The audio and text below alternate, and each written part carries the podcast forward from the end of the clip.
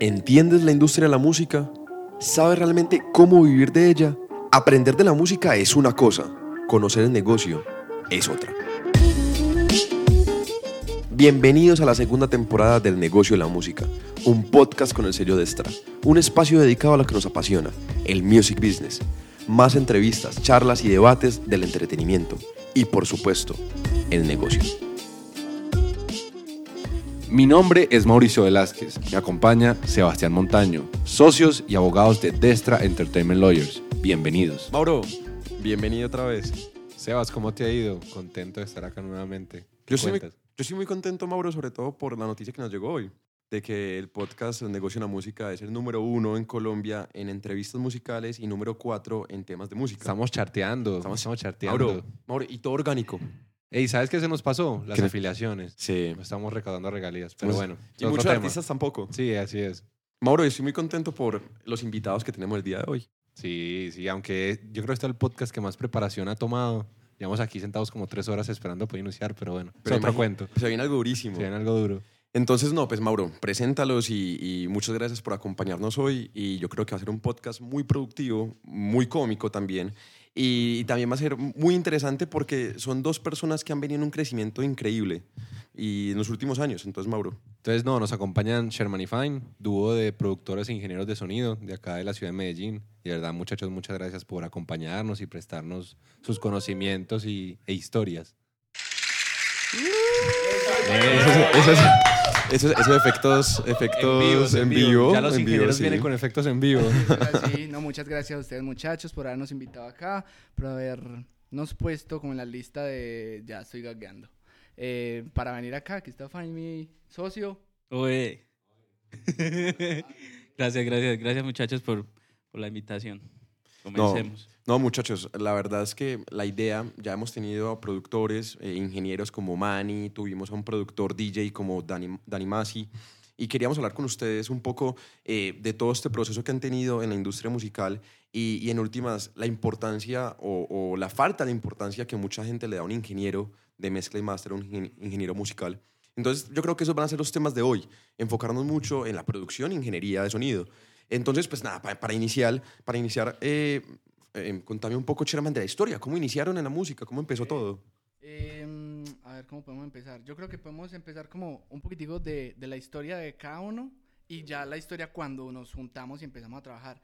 Eh, bueno, pues yo por mi parte, Sherman, eh, empecé con la música eh, como guitarrista, como músico, como pues como niño con mi banda, como queriendo tocar guitarra, queriendo hacer covers, queriendo co- componer, producir.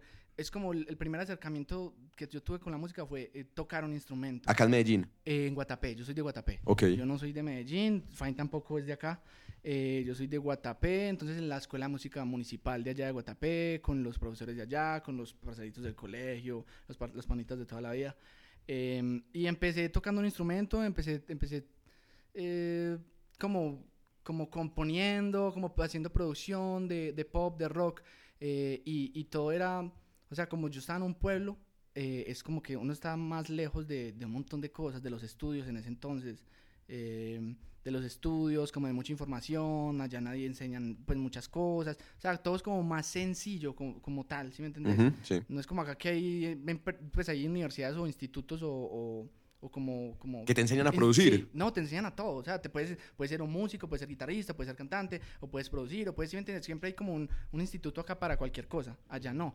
Entonces era como más lo que aprendía uno y era el empeliculamiento. Ese fue como el primer acercamiento con la música. Tocar eh, con mi banda y, y- y empezar a hacer un montón de vueltas.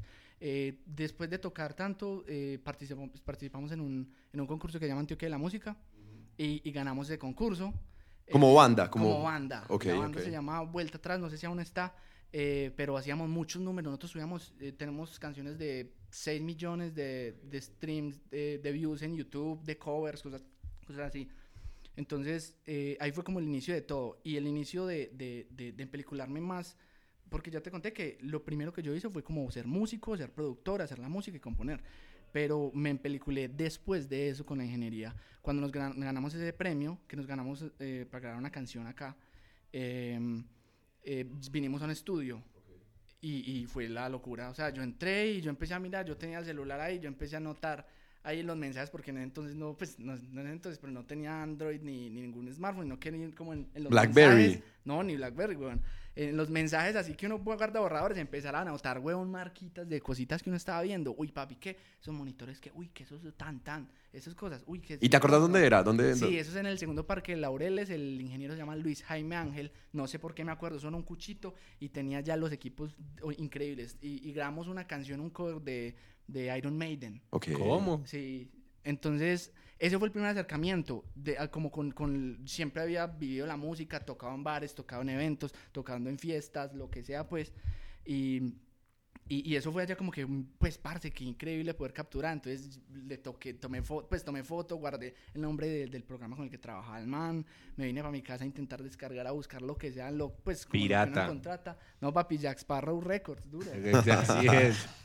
Y es muy curioso porque normalmente un productor empieza siendo como DJ, en fiestas de Ujú. 15. Sí. Vos empezaste desde la guitarra. Sí, desde la guitarra, desde... de- y, es, y es algo que tenemos, incluso Frank ahorita cuenta la historia, es que tenemos como en común, que no, que no solo somos productores de reggaetón y empezamos como que con reggaetón y con tal. Nosotros venimos de hacer, él hacer salsa, él hacer un montón de cosas, yo hacer rock and roll, hacer metal, hacer pop, hacer cosas que tienen como que un, un nivel musical más alto eh, con respecto a, pues, a, la, a la música eh, ejecución de instrumentos, etcétera. Entonces era como que todo eso. Inc- Incluso nosotros antes de hacer reggaetón empezamos haciendo otras cosas, pop, rock, eh, fusión, hicimos electrónica, hicimos de todo, pues.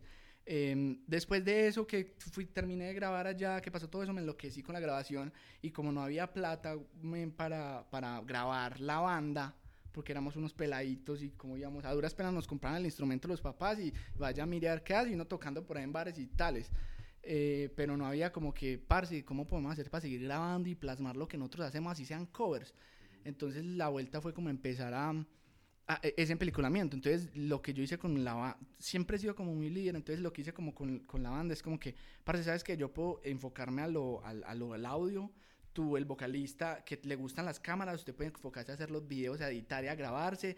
El, el otro man de, el pianista, le gustaban mucho las redes sociales, vos vas a manejar las redes, este otro man me va a ayudar a componer. Entre todos hacían todo. Entre todos hacíamos todos, pero, pero sí había como que siempre, sí empezamos a distribuir como el trabajo, Ok. pero siempre me consideraba como, como, como un líder y me gusta como, como, como hacer que la, como mover también la gente, porque muchas veces la gente se queda así, como que, ¿qué vamos a hacer? Y no es como, no, papi, venga, vamos a hacerle, vamos a hacerle, vamos a hacer esto, yo hago el audio, em- em- aprendí a hacer el video, aprendí a hacer estas cosas y empezamos a hacer ahí sí la música, a componer y no solo eso, sino pues a hacer covers y a subir. Y eso empezó a tener muchos números y nos dio un montón de, de exposición. Eso pasó todo, todo eso estando en el colegio. Ok. ¿Y cuándo decidiste como empezar en la ingeniería de sonido? Como profesionalmente, ya empezar en la industria, pero como ingeniero.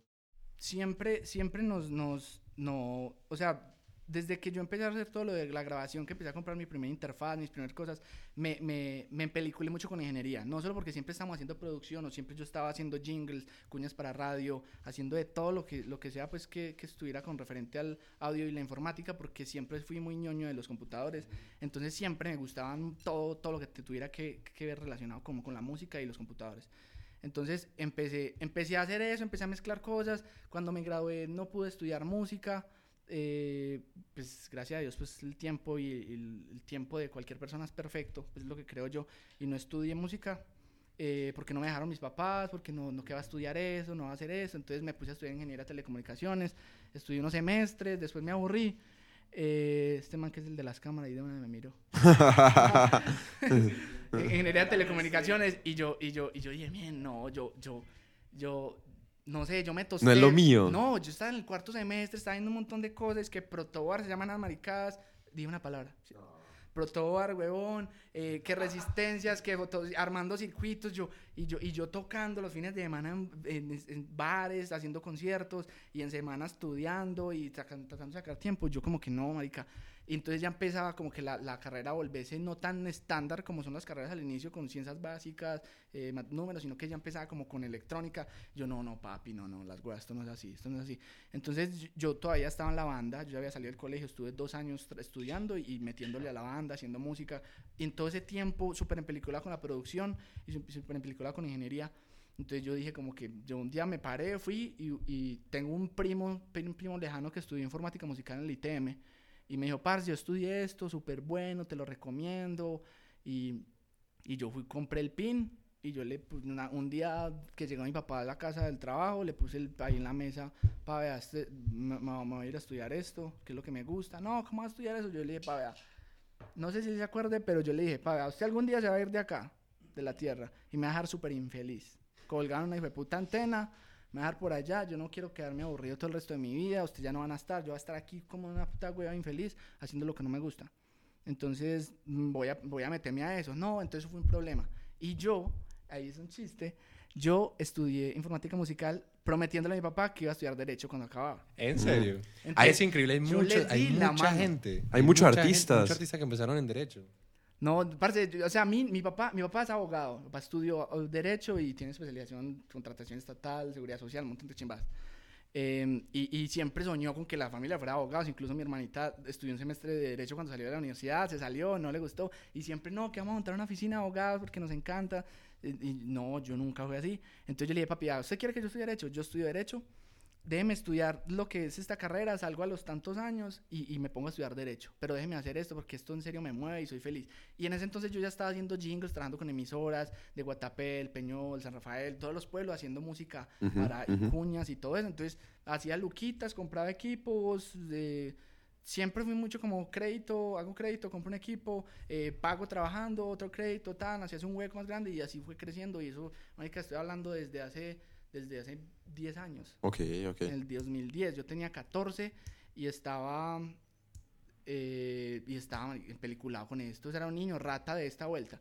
Y, y te pregunto, ¿y, Fine? Hey, Fine, gracias por venir. Y Fine, me sí. cortaron a mí. No, es que, es que, es que acá el minuto cuesta. Sí. El minuto cuesta, ¿cierto, Mauro? Sí, no, pero yo también quiero oír la historia de Fine porque, pues, Sherman es muy claro que empezó siendo artista, músico, que yo creo que complementa muy bien su carrera como productor. ¿Y, y tú cómo empezaste, Fine? Bueno, pues. Que ya estoy prendo. no, no, mentira, mentira. Y aquí no Eh, le eh, trajeron el alcohol, yo nadie le dio nada. pues- Mauro, pues, nos van a quitar los sí, patrocinadores. literal. Ya, no, Fine, dale. Mi historia comienza, weón, en, en, en el Huila. Queda muy lejos de acá, ¿no? Ya sé le hice el acento, papi. El Huila, En el sí, Huila. Con razón. En el Huila. eh. Isno se llama el pueblo, pues allá estudié, allá crecí.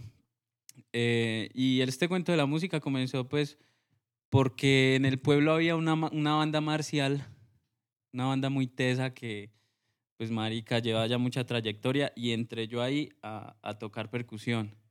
¿Sí o qué? Entonces no me querían meter cuando fui a presentar la audición para entrar a la banda, no, que este peladito estaba muy pequeño, no me querían recibir. Y entonces a, a mi papá como que le dio tanta rabia que dijo, le, le voy a comprar un redoblante, porque la excusa era que no habían instrumentos. Entonces mi papá dijo, yo le compro un redoblante y lo meten. ¿Qué traquete va a hacer una banda para usted solo?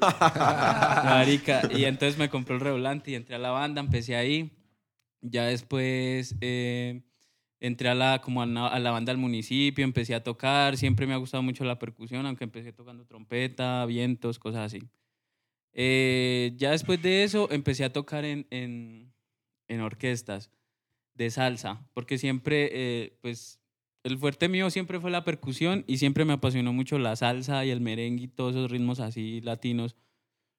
Eh, comencé tocando por allá, toqué en la Filarmónica de, Neiva, eh, percusión. Cuando llegué aquí a Medellín, ah, bueno, pues ahí ya resultó, terminé 11 y ya como que, ah, ¿qué va a hacer? Eh, igual mis papás siempre me apoyaron a mí, o sea, no, siempre han sido muy, muy libres como en el sentido de, si a usted le gusta, hágale.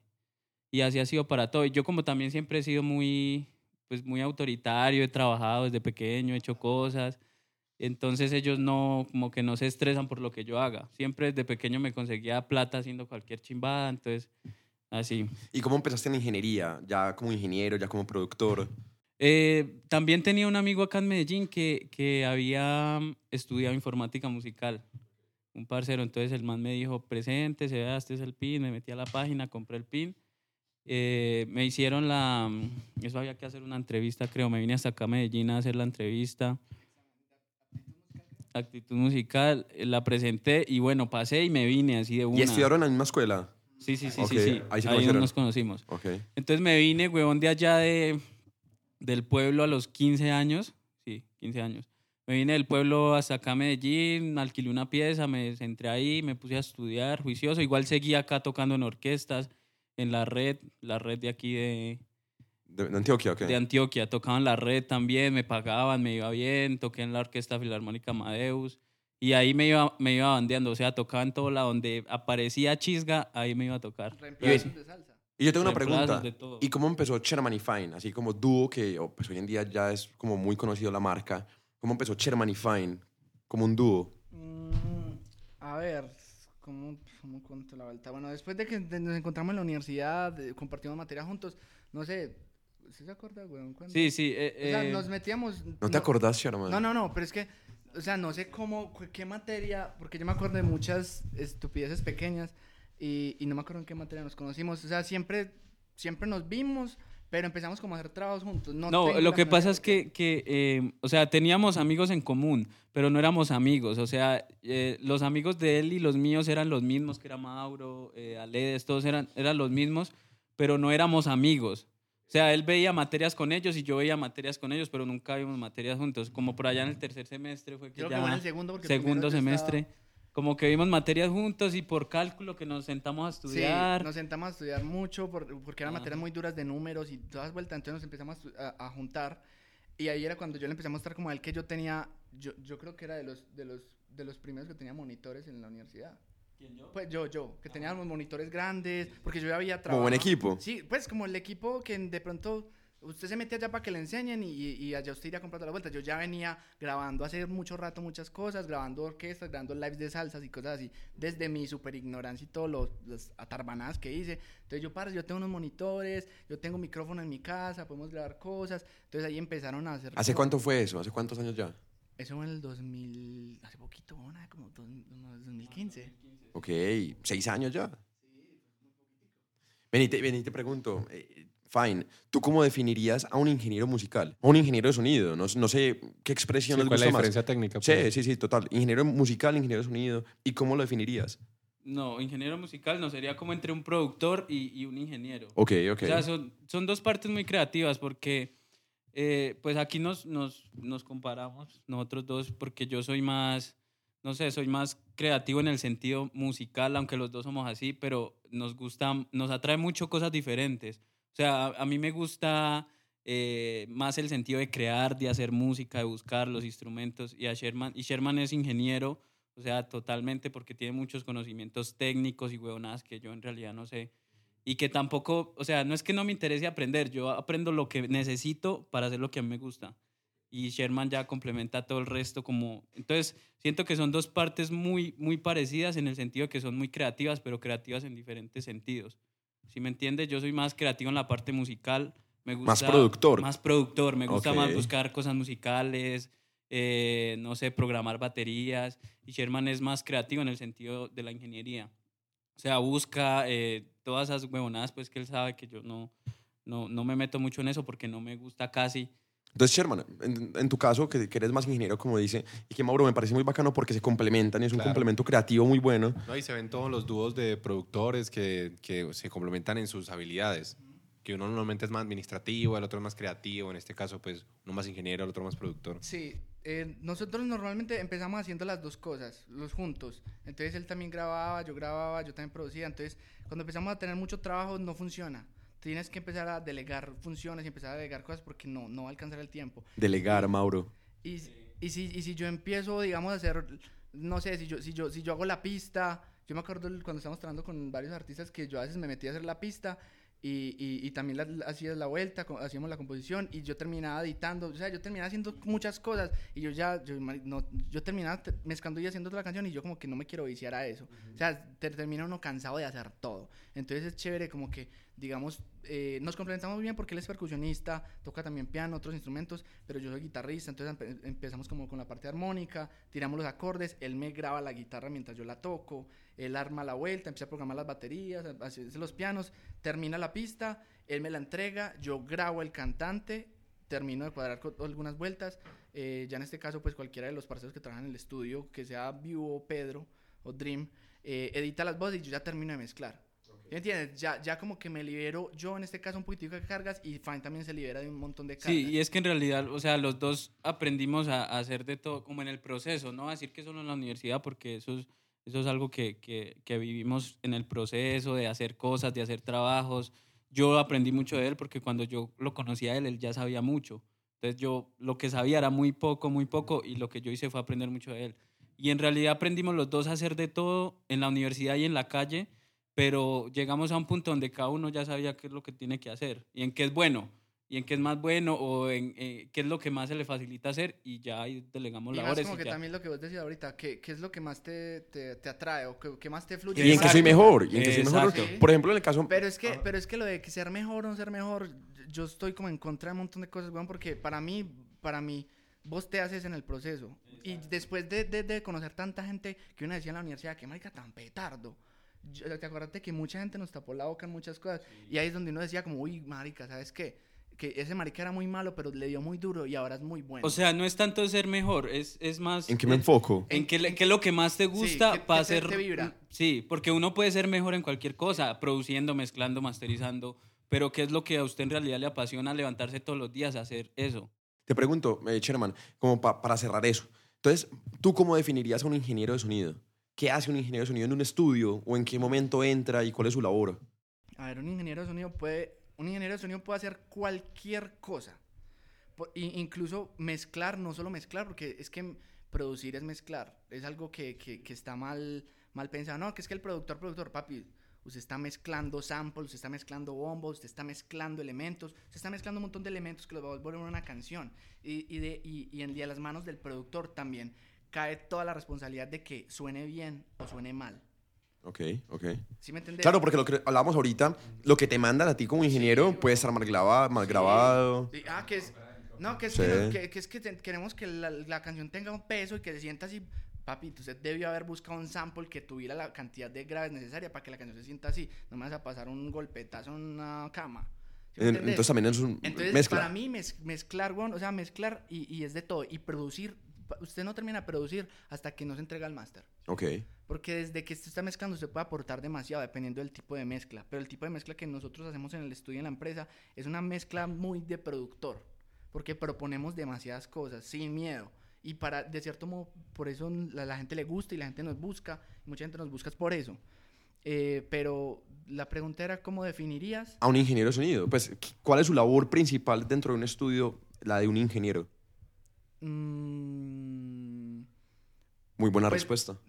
no, ¿Cómo, cómo, cómo otra vez? No, no, yo, yo la tengo, sino que, o sea, como, como, como, como respuesta técnica, la labor de un ingeniero de sonido es como velar porque, porque la parte técnica eh, sea, est- esté bien, pero que no afecte la creatividad, porque obviamente la creatividad a veces rompe todo, o sea, rompe todo Pero lo es que es- técnico, rompe todas las vueltas. Eso, eso es algo que lo tienen muy mal conceptualizado, weón, porque en realidad un ingeniero aporta, aporta casi, casi que lo que aporta un productor, weón. O sea, es, es, es una parte muy va- fundamental de la Vení. producción. No, claro. Fine. ¿Qué, O sea- qué valioso eso, Mauro? O sea, un ingeniero aporta casi igual No, que yo un ya tengo la pregunta Sí. que va a correr sangre, No, pero y- se la dejo sí, para sí, Y no, solo, y no solo pillen, pillen que, por ejemplo, los, los grandes combos como ha sido Infinity, como ha sido Icon, es un combo de, de gente que, que tienen un ingeniero animal, que es Mosty, productores súper duros, que fue Sky, o sea, eran combos que, que como decías, un ingeniero, o sea, el, se iban a crear la casa de Balvin y estaba el ingeniero siempre, desde la misma cosa de producción, siendo él como productor. Entonces, un ingeniero para mí debe ser músico y productor, no es como que yo sé números y yo sé restar y que yo, ¿quién tengo acá? Para mí los mejores in- ingenieros que yo conozco y que yo, y que yo admiro y que sé que los que están más duros, todos son músicos. Mauro, ya tengo el nombre de este podcast. Com- complemento. Me parece que es súper valioso lo que hace Sherman y Fine en últimas, tanto produciendo como mezclando y masterizando, que es complementarse. Y es entender todo el camino de la canción, que muchas veces los ingenieros se concentran nada más en hacer su trabajo sin, sin romper las barreras como lo está diciendo Sherman. ¿Y qué preguntas tenía Mauro? No, la del split que ahorita corregirá sangre. Y yo, y te, te termino, yo te termino de complementar la pregunta que no la respondimos, quedamos en el aire. Y el ingeniero es el que vela porque eh, las cosas suenen bien, funcionen bien y que, y que se pueda romper lo técnico, o sea, que lo creativo rompa lo técnico, no sé si me entienden ahí todos, que lo creativo rompa lo técnico, pero que no vaya a, a- a embarrar todo. Para Ok. mí eso es lo que debe hacer. Que al final de eso creativo suene bien. Sí, que, o sea, que, Obvio, exacto. sí, que funcione. que, que que aporte funcione. creativamente, porque, por ejemplo, hay veces que uno, bueno, llega a la producción, hace cosas, hace la, hace la producción, llega, hace la música, y cuando pasa al, tema este de la grabación, resultan cosas creativas que en realidad un, un ingeniero que se dedica solo a hacer su trabajo no le importa eso. Pero un buen ingeniero que sí aporta creativamente a la producción se enfoca como que, ah, las voces aquí le podemos quitar efectos y le quitamos de paso al beat. Eh, podemos, este, este kick te quedó como muy seco, podemos aportarle más a este kick, cambiémoslo por esto. Un- o el simple hecho de poner un limitador al final de la grabación y que todo suene mejor o que todo suene más brillante o, o- o más, con más medios o más bajos, eso hace que, que la producción mejore. O sea, aporta creativamente. Y el, el simple hecho de que un ingeniero grabe y dirija las voces es, está aportando a la producción, weón, porque es un, es un punto muy importante de esa vuelta. La dirección de las voces hace que, que una producción eh, suba su nivel, porque, o sea, una, una simple música suena música, pero, pero has visto que a veces una pista no suena bien sin una buena voz, sin una buena letra también, ahí hace parte el compositor también. En últimas, lo que, lo que nos dice Mauro es que un ingeniero, un buen ingeniero, participa en todo el proceso creativo de una canción. Desde grabar las voces hasta terminar masterizando una, una canción. No, y siento que se hace responsable de entregar un producto mejor de lo que le entregaron a ustedes, no simplemente conformarse con hacer su trabajo manual. Me parece que eso es lo que lo Sí, resalta total. un ingeniero. Y, y- y siempre he, he opinado que el ingeniero siempre debe ir de la mano al productor, weón, porque un buen productor también sabe que tiene que ir acoplado con un buen ingeniero para que el sonido que él, él está pensando desde el principio, al final llegue siendo como el, que, el que él ha pensado, o sea, porque muchas veces, y, y- y- se van a sentir muy, muy identificados los productores, eh, hacen su producción, listo, les gusta, eh, y pasan a mezclar y masterizan la canción y al final la canción no es lo que ellos crearon desde el principio. Entonces como que yo hice una cosa y pensé una cosa y llegamos al final y no es lo que yo hice o quería hacer. Y digamos, Entonces, eso pasa por ejemplo, mucho- nos, nos pasa mucho a, a Sherman y a mí, perdón Mauro, eh, que Se soltó este man. que- no, no, no, no. No, nos pasa mucho que nos complementamos tanto y entendemos como el sonido que queremos llegar juntos. Entonces, cuando yo paso a mezcla, él ya, pues, ya entiende mucho de lo que yo quería llegar y llegamos a un buen sonido que nos gusta a los dos. Entonces, casi que cuando él termina una mezcla, yo escucho y, y- y- y como que no le digo correcciones porque él ya entiende todo lo que yo quería. En últimas, ambos saben lo que quieren y, y ambos Sí, se exacto. complementan uno al otro. Nos complementamos y ya sabemos a qué sonido queremos llegar y nos conocemos. Este podcast se hace realidad gracias a Blackberry Music y su equipo, Pipe Montoya, Jenny Boy y Manny for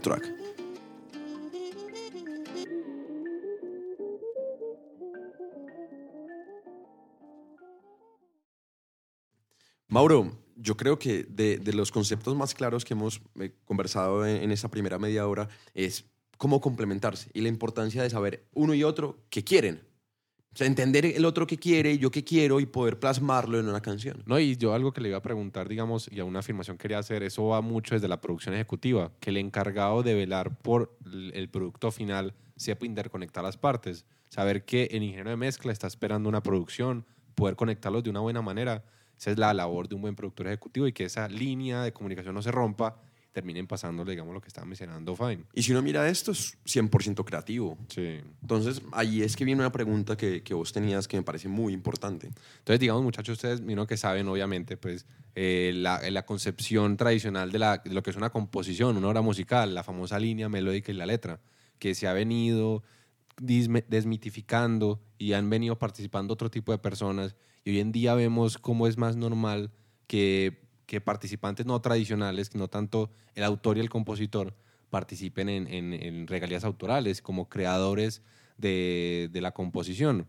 Esto, digamos, lo- mucha gente lo argumenta desde que es que el ingeniero, el aporte de él es tan valioso que debe participar en, en la composición o hasta incluso eh, argumentos de que si en la, si en la parte de, de ingeniería yo modifiqué el beat hasta un punto donde la línea fue modificada, obviamente tengo que participar. Entonces, ¿ustedes cómo ven eso? ¿Cómo esa participación de hoy en día los ingenieros en, en regalías autorales, en la composición? Y yo para comple- complementar algo de Mauro, eh, Sherman y Fine, eh, ¿cuál es el papel que ustedes ven del ingeniero hoy en día? ¿Creen que está bien valorizado o en realidad se desvaloriza? ¿O, o cómo ven eso dentro de un split o una composición?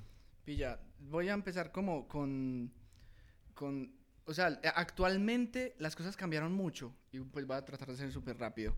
Eh, las cosas cambiaron mucho porque anteriormente, y por ejemplo el parcero de acá que se conoce pues de la música, anteriormente los ingenieros se dedican sola- solamente a la parte técnica. Actualmente, como no sé si puede ser por presupuesto, por, por los puertorriqueños o no sé, porque hay una persona a veces hacía todo. Entonces estaba en todo. Entonces empezaron a meter ingenieros, a meter un montón de cosas de, de gente que, que, que empezaba a aportar también desde la parte técnica. Hasta ahí todos. No, perfecto, sí, sí. Si solo técnico, no es creativo. Sí. Entonces, antes eh, alquilaron un estudio, el man ah, le va a grabar, se, se- mira que el micrófono estuviera bien, que el preamplificador estuviera bien, Chao. y le va a grabar. Y ya. Y todavía sí. Y, to- hay y todavía hay, pero, pero, estudios. pero esa es la parte de la ingeniería en la que te pagan por hora. Diferente ejemplo, si, eh, co- como nos empezaron a buscar a nosotros, porque como éramos músicos y éramos productores y, y cantábamos, entonces empezamos a grabar, entonces empezamos a decir, "Parce, vamos a hacer esto, no, sabes que acá cortemos el verso y hagamos esto, ponemos esto adelante, hacemos este corte, el coro vamos a hacer estas armonías, vamos a hacer esta pausa, vamos a hacer este adlib. Ya uno desde la parte ingenier- de ingeniería grabando voces, también está aportando parte creativa. ¿Me entienden?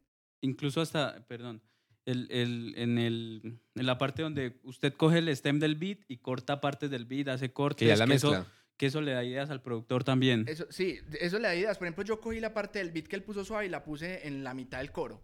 ¿Sí me entiendes? Eso también ya empieza a ser creativo. Pero eso es de ahora, de ahora. Porque antes, antes contrataban un productor que era el que hacía la vuelta, juntaba todo, dirigía las voces, mandaba a hacer los arreglos, etcétera, etcétera, etcétera. ¿Y crees, ¿Y crees, Sherman, que hoy en día está bien reconocido? O sea, como que es normal que me agreguen en el split o en la composición. ¿O lo ves como que no? Aún es difícil. Sí. O sea, normalmente, como nosotros trabajamos con gente que tenemos mucha confianza, normalmente a mí me dan puntos por... No es algo que yo pida tampoco, porque no me gusta ent- en- entrar como poniendo condiciones. Sino que hay gente que, que he trabajado con ellos y me dicen, parce, este, este man le mete, o sea, la- en serio las canciones cambian mucho cuando yo la escucho, cambian mucho los efectos, cambian mucho los huecos y las cosas que hace y lo que él propone. Merece que le demos puntos. Y muchas veces cuando yo firmo un contrato, voy a mezclar un disco, me van a decir, eh, tenemos tanto, eh, te vamos a pagar el presupuesto y vas a tener el 5% de split por mezclar las canciones de cada canción. Hace poco mezclé un álbum de, de, de- de un, de un artista de, de Perú y de todo el álbum me dieron un porcentaje, sin yo pedirlo. Pero entonces muchas Es con el trabajo. Sí, O sea, es con el trabajo, pero es muy normal porque, y voy a, voy a decir algo acá, y es que ahora cualquier persona puede estar en el split. El sí, manager sí, sí, puede sí. estar en el split. O sea, no es, no es algo que, no es algo que, que, que, ah, es que yo escribí el tema, yo tengo que estar al 100%. Parce, la verdad ahora se está negociando todo. Usted puede estar ahí sentado y usted es el manager de, del que tiró el coro y usted va en el split porque el contrato de ustedes eh, es que usted tiene el 20% de este man, entonces es marica, va en el split. Ahora está en el split el que, el que se meta en el split. El que tenga el- la posición negocial de El que meterse en- tenga la, ya Pero- se mete todo el mundo en el split. Pero Está en muy perrateado conclusión- el tema, sí, un sí, poco. sí. Pero Dale, en, con- Fine. en conclusión, pues un buen ingeniero sí debería ir en el, en el split. Sí debería porque, porque sí aporta mucho creativamente al... O sea, siem- siempre, he pensado que todo es un, un proceso, o sea, todo es un, un combo de cosas que el, el compositor hace su buena letra, el productor hace su buena canción y el ingeniero hace su buen trabajo final, que es poner que todo suene bonito. O sea, entonces siento que son tres fases que cada una merece su, su recompensa, por decirlo así. Súper ganador porque muchas veces yo pienso que, que la gente cree que un ingeniero simplemente es subir y bajar cositas. La verdad yo no conozco el tema, pero supongo que mucha gente pensará que es algo muy técnico como vos O sea, decías. eso es un ingeniero técnico. Exacto. Que hace, le, le pagan por, por hacer su trabajo. Es que, es que lo- a, a eso voy, a lo que yo les decía, cómo evolucionó la ingeniería. Ya. O sea, evoluciona un momento en el que, que el, que el ingeniero propone demasiadas cosas técnicas. Y aquí en Medellín, un ingeniero que yo digo que abrió puertas en todo eso y cogió el machete y empezó a abrir fue Mosti. Porque el man antes de, de- de ser como un ingeniero tan prestigioso fue productor. Ese man hizo muchas canciones, muchos hits, muchos palos. Canta increíble, compone, toca instrumentos. Entonces él desde la parte de ingeniería, desde la grabación, ya estaba metiéndose. Y eso, eso es algo que, por ejemplo, a mí en mi caso, y, y- y lo que nosotros hacemos como ingenieros, es como, como aportar a la parte creativa también, porque yo puedo decir, como me mandaron esto, yo lo mezclo con mis conceptos, ta, ta, ta, ta, y entrego. Pero, pero nosotros no trabajamos así. Qué bueno, Mauro. Y acá me, me responden muchas preguntas que tenía. Por ejemplo, yo tenía una pregunta muy importante que es ¿cuál es el arte de ser un buen ingeniero de sonido? Y creo que la, la conclusión es esta. Más allá de ingeniero, ser músico y ser artista. O sea, sa- saber tener esa parte y ese don creativo. Y no tanto, o en igual medida, la parte técnica. No, yo creo que al final es, es correlacionado. Si el ingeniero, como dicen los muchachos, se, se preocupa por entregar un producto mejor del cual le fueron entregados, es claro que es- debe irse recompensado en el éxito de la canción. Algo que no se ve cuando te pagan un fee y tú te olvidas de la canción.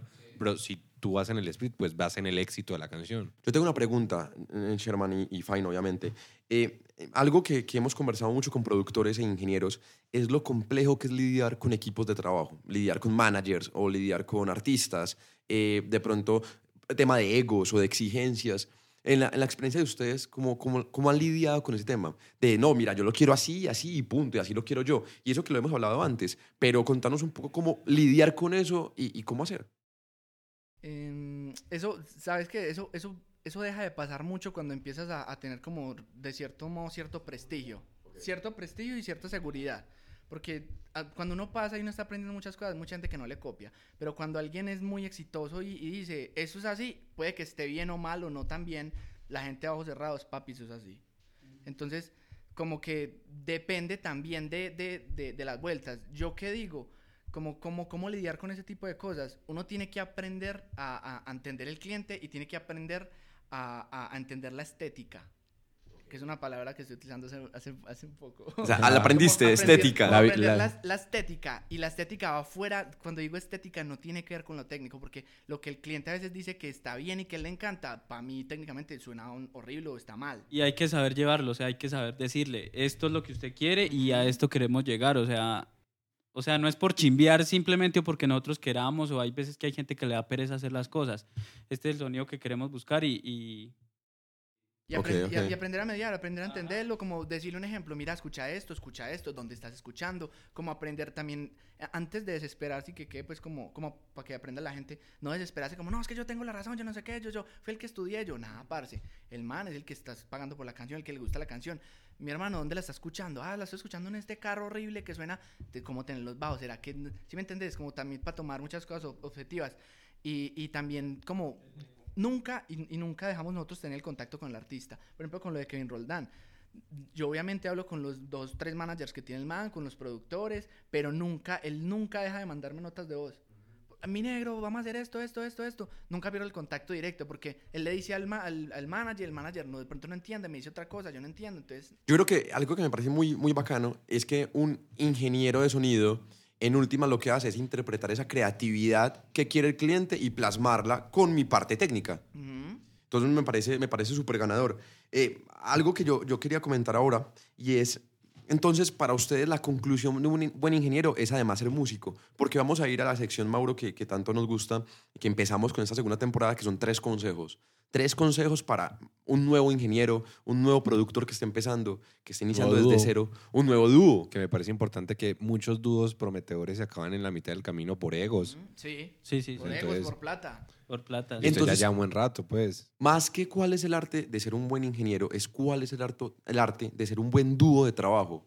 Ustedes, ¿cómo, cómo creen que, cuál es lo que ustedes han llevado a práctica para que esto funcione? Pues a- antes que todo yo creo que es conocer, o sea, antes de ser un buen productor, un buen ingeniero, un buen profesional, de ser primero una, o sea, una buena persona. O sea, entender la persona que usted conoce, cómo la conoce, y yo creo que antes de ser lo que, o sea, los profesionales que somos, entendimos cada quien cómo es. Y, y nos conocemos, o sea, somos personas muy diferentes. Eh, Sherman tiene su personalidad que es muy estallada, yo soy un poquito más apagado pero nos conocemos, o sea, nos complementamos. Y nunca yo paso como esa línea de que le corresponde a él de, de lo que le gusta a él y él nunca cruza esa línea que me corresponde a mí. Más sin embargo, siempre nos apoyamos en todo. Ujú. Y siento que eso es eso. O sea, antes de ser profesional o estudiar o usted ser el putas y ser lo que sea, es ser persona. Siento que es eso. Incluso ayer me vi un, un webinar, eh, un, un videito como de una hora y media de, de esto de Mauricio eh, y Andrés Torres, Mauricio Rengifo y Andrés Torres, que son productores que admiramos demasiado nosotros. Eh, son increíbles, tienen, son impecables en todas sus vueltas. Entonces, cuando los veo, los admiro en todo. O sea, los admiramos en todo. Como músicos, como productores, como empresarios, como artistas. Y, y- y este parcero de Andrés Torres dijo algo que es muy, muy importante. Eh, antes de usted trabajar, antes de usted de pronto pegarse, antes de usted hacer muchas cosas, es, tener todas las cosas claras. Lo mismo cuando usted estaba trabajando con algo, tener todo legal, tranquilo y todo firmado y todo, todo organizado. Eso es ser empresario. Eso es, ustedes son los que saben. No, y digamos a lo Sí. que decimos mucho, no hay nada peor para un artista es pegarse sin estar preparado. No, y es lo que te Es digo. No, no es una pregunta, es literalmente una afirmación. Sí. Eso es ser empresario. ¿Ok? Es entender que mi proyecto requiere tener. Sí. Entonces ellos les hicieron esa pregunta, ¿ustedes cómo hacen para entenderse como dúo, cómo, cómo, cómo llevan tanto tiempo trabajando? Como, parce, aquí las cosas desde el inicio se hablaron. Cuando empezamos a ver como una proyección, como que, parce, esto se nos puede salir de las manos, vamos a decir, vamos vamos 50-50. Acá vamos 50-50 de lo que sea. Nos dieron el 10%, vamos 50-50. Se, se rió este man, tenemos la mitad de la risa, 50-50. Nos alegaron, nos alegaron 50-50. Cualquier cosa 50-50, ¿sí me entendés? Es No, bajar el ego. No vamos a pelear, no vamos a pelear. Parce, usted- este manica está ganando, tiene 50. Yo estoy ganando, 50-50. No, nadie, nadie tiene pierde cuando el camella junto. Incluso yo he grabado y he estado en splits de cosas que he estado con disquera, con tal. Y yo siempre digo, yo, parce, yo aquí me dieron el 5, 2.5 para mi socio. Y aparece Y- el split y brincan, ah, ¿qué Sí. pasó? 50-50. Y no tanto es, marica, el, el- el porcentaje o, o la vuelta de plata. Es, es algo que hay que entender y que, o sea, un equipo siempre funciona cuando sabe que si alguien hace algo bueno, el otro se beneficia. Entonces, es, es o sea, no sé, es una unión, es un proyecto que, que hay que entender. O sea, si yo hago algo bueno, le va a beneficiar a él. Si él hace bueno algo, me va a beneficiar a mí. Y no, pues, marica, nosotros siempre. Y, y lo principal, o sea, antes de eso, de la plata, el porcentaje, lo que sea, conocernos como amigos, como personas y, y entender cada uno cómo somos. Y, o sea, no sé, desde que yo conozco a Sherman, huevón, nunca hemos tenido una pelea por, pues, por nada, por ninguna maricada, huevón, por nada, porque sabemos cómo funcionan las cosas y porque nos entendemos y porque sabemos que si algún día uno está más abajo que el otro o está necesitando algo del otro, siempre vamos a estar uno ahí jalando al otro y siempre estando ahí juntos, weón. Yo creo que ahí hay tres, Mauro, tres palabras que me parecen fundamentales de este podcast. Primero, el complemento, que lo hablábamos. Luego, la seguridad con la que yo trabajo frente a un cliente. Y tercero, yo creo que es muy aparte de honestidad y de respeto con el, con el otro, con mi socio, que en últimas eso es lo que permite que un dúo sea bueno. Y dejar los egos a un, los egos a un lado. Sí, sí, eh, no, o sea, no, no, yo- nunca nos hemos creído más que nadie, nunca es que yo soy el que, nada, siempre todo, todo, sea, sea de la empresa, sea de nosotros, sea personal, sea una compra de él, sea una cosa, cualquier cosa que tenga que ver con lo que sea, puede ser de, de dinero, puede ser de inversión, puede ser de tiempo, siempre estamos eh, comunicándonos, la comunicación es lo más importante. Te pregunto, Mauri, acá entramos a la sección que tanto nos gusta para Ya no terminar. estábamos. ¿Qué? No estábamos. No, todavía no, todavía no, porque vos sabes que los tres consejos son tres balas, son tres frases. Sí, son tres punchlines. Son tres punchlines para ingenieros que están iniciando, o productores que están iniciando, o dúos que están iniciando. Entonces, Sherman, una frase que vos digas, este es un consejo que todo ingeniero debería saber. Yo me voy a robar una frase de, de alguien que admiro mucho, eh, que escuché también en un, como en un webinar que el man hizo, eh, y es que nadie se acuerda del que se rindió. Y aplica Ok. para todo. Aplica para todo. La gente no persevera. No. No, y lo peor, No la mucho. gente, la gente ve cuando la gente llegó y tuvo el éxito y dice, fue muy fácil, o Sí. tuve suerte. Ujú. Sí. Pero, por ejemplo, acá me gusta mucho esta experiencia porque una persona es del Huila, la otra es de Guatapé. Empezaron siendo músicos, Sí, sí. artistas, y empezaron desde cero, comprando equipos en Sí, préstamo, como me sí, dijiste. normal, toda la vida, una familia normales, papás trabajadores normales, de, nada en exceso, no, a nadie aguantó hambre, pero nada normal. Me parece muy ganador. Fine, una frase, un punchline para alguien nuevo en esta industria. Mm, no es tanto una frase, sino es como una palabra, o sea, es la, es la perseverancia. Siento que pues el proyecto de nosotros se ha basado en eso, weón. O sea, hemos pasado por, por, o sea, siempre hemos hecho de todo y siempre hemos sido muy perseverantes en, los, en lo que queremos, marica. O sea, incluso hasta cuando estábamos empezando a soñar, hicimos un crédito, compramos cosas y nos robaron de entrada, pero nunca bajamos la guardia. O sea, siempre lo importante es lo- la perseverancia y la disciplina. Porque puede que tú no seas el putas, huevón, en, con- en conocimiento, que sepas mucho de, del tema de producir o de todo eso, pero si tú eres perseverante y si tienes mucha disciplina, siempre vas a llegar a donde quieres. O sea, eso es más importante que, que lo que tengas aquí en la cabeza y, y todo lo que sepas hacer por encima de todo. La Bien. perseverancia y la disciplina. Ganador. Y el último, Sherman, una última frase. Un último consejo que alguien debería saber. Y con esta cerramos, Mauro, entonces tiene que ser la más ganadora. Sí, eso tiene que ser la cereza sobre el pastel, sin presión. Una palabra que, que resume todo es, para mí, es el amor. Eh, porque soy, pues soy de los que digo que el amor mueve el mundo, el amor mue- puede mover cualquier cosa, el amor por lo que sea, el amor a, a algo, el amor a producir, el amor a trabajar, el amor a levantarse y, y- y soñar con la música, el amor a todo. Entonces, y el amor a- al, al trabajo, que la gente vea, es algo que nos pasa es que, y yo siempre se lo he dicho a todo y me dicen, parce, ¿cómo hicieron para, para poder hacer cosas con esto y poder volver esto rentable para vivir? Yo le dije, parce, es que en serio la gente que trabaja con nosotros se da cuenta que, güey, puta, le metemos mucho amor a esto. O sea, le- se da cuenta que le metemos amor y que nos gusta. Pasión. No es el amor, la pasión, pero es como que la gente se da cuenta, como no, estos ma- manes le estamos pagando, pero, pero estos manes les gusta, no están haciendo esto por plata, sino porque en serio amamos esto y, y- y ya, y sonreír siempre. Ey, Mauro, Me sentí identificado. no, totalmente, yo también, la verdad. Eh, de nuevo, Sherman, fine, mil gracias por acompañarnos hoy. Eh, creo que los consejos y lo que hablamos fue muy valioso y para la gente que está iniciando como productor, como ingeniero, creo que van a aprender mucho de este podcast, Mauro. Como equipo de trabajo, me parece Ujú. es- Sí, sí, sí, esencial en eso. Qué duros. No, muchas gracias a No, ustedes gracias por la a ustedes, invitación. sí. Mauro, a mí me parece que hay varias palabras que sobresalen de esto, ¿no? Complemento, eh, seguridad, Ego. respeto, egos Amor, sí. y terminar con amor y pasión. Sí. Eh, en últimas, también creo que eso es lo que hacemos nosotros eh, haciendo este podcast, buscando llevar un poco de conocimiento, tanto técnico como también muy creativo y experiencias del ser de las personas que en este momento mueven la industria. Sí, con, con el, todo el amor de que a todos nos vaya mejor, de que la industria mejore un poquito entre todos con todo el conocimiento que intentamos traer a la mesa. Y si personas como Sherman y Fine o como otros invitados que hemos tenido y que vamos a tener nos cuentan su historia, yo creo que mucha gente se puede sentir identificada o pues, con, con muchos ánimos de continuar su carrera. Así es. Entonces, Mauro, muchas gracias por acompañarnos otra vez hoy. Nos vemos dentro de 15 días y como siempre, Defiende tu talento. define tu talento. Somos Destra Legal. Sigue en nuestras redes sociales como arroba Destra Legal. Mil gracias y nos vemos dentro de 15 días.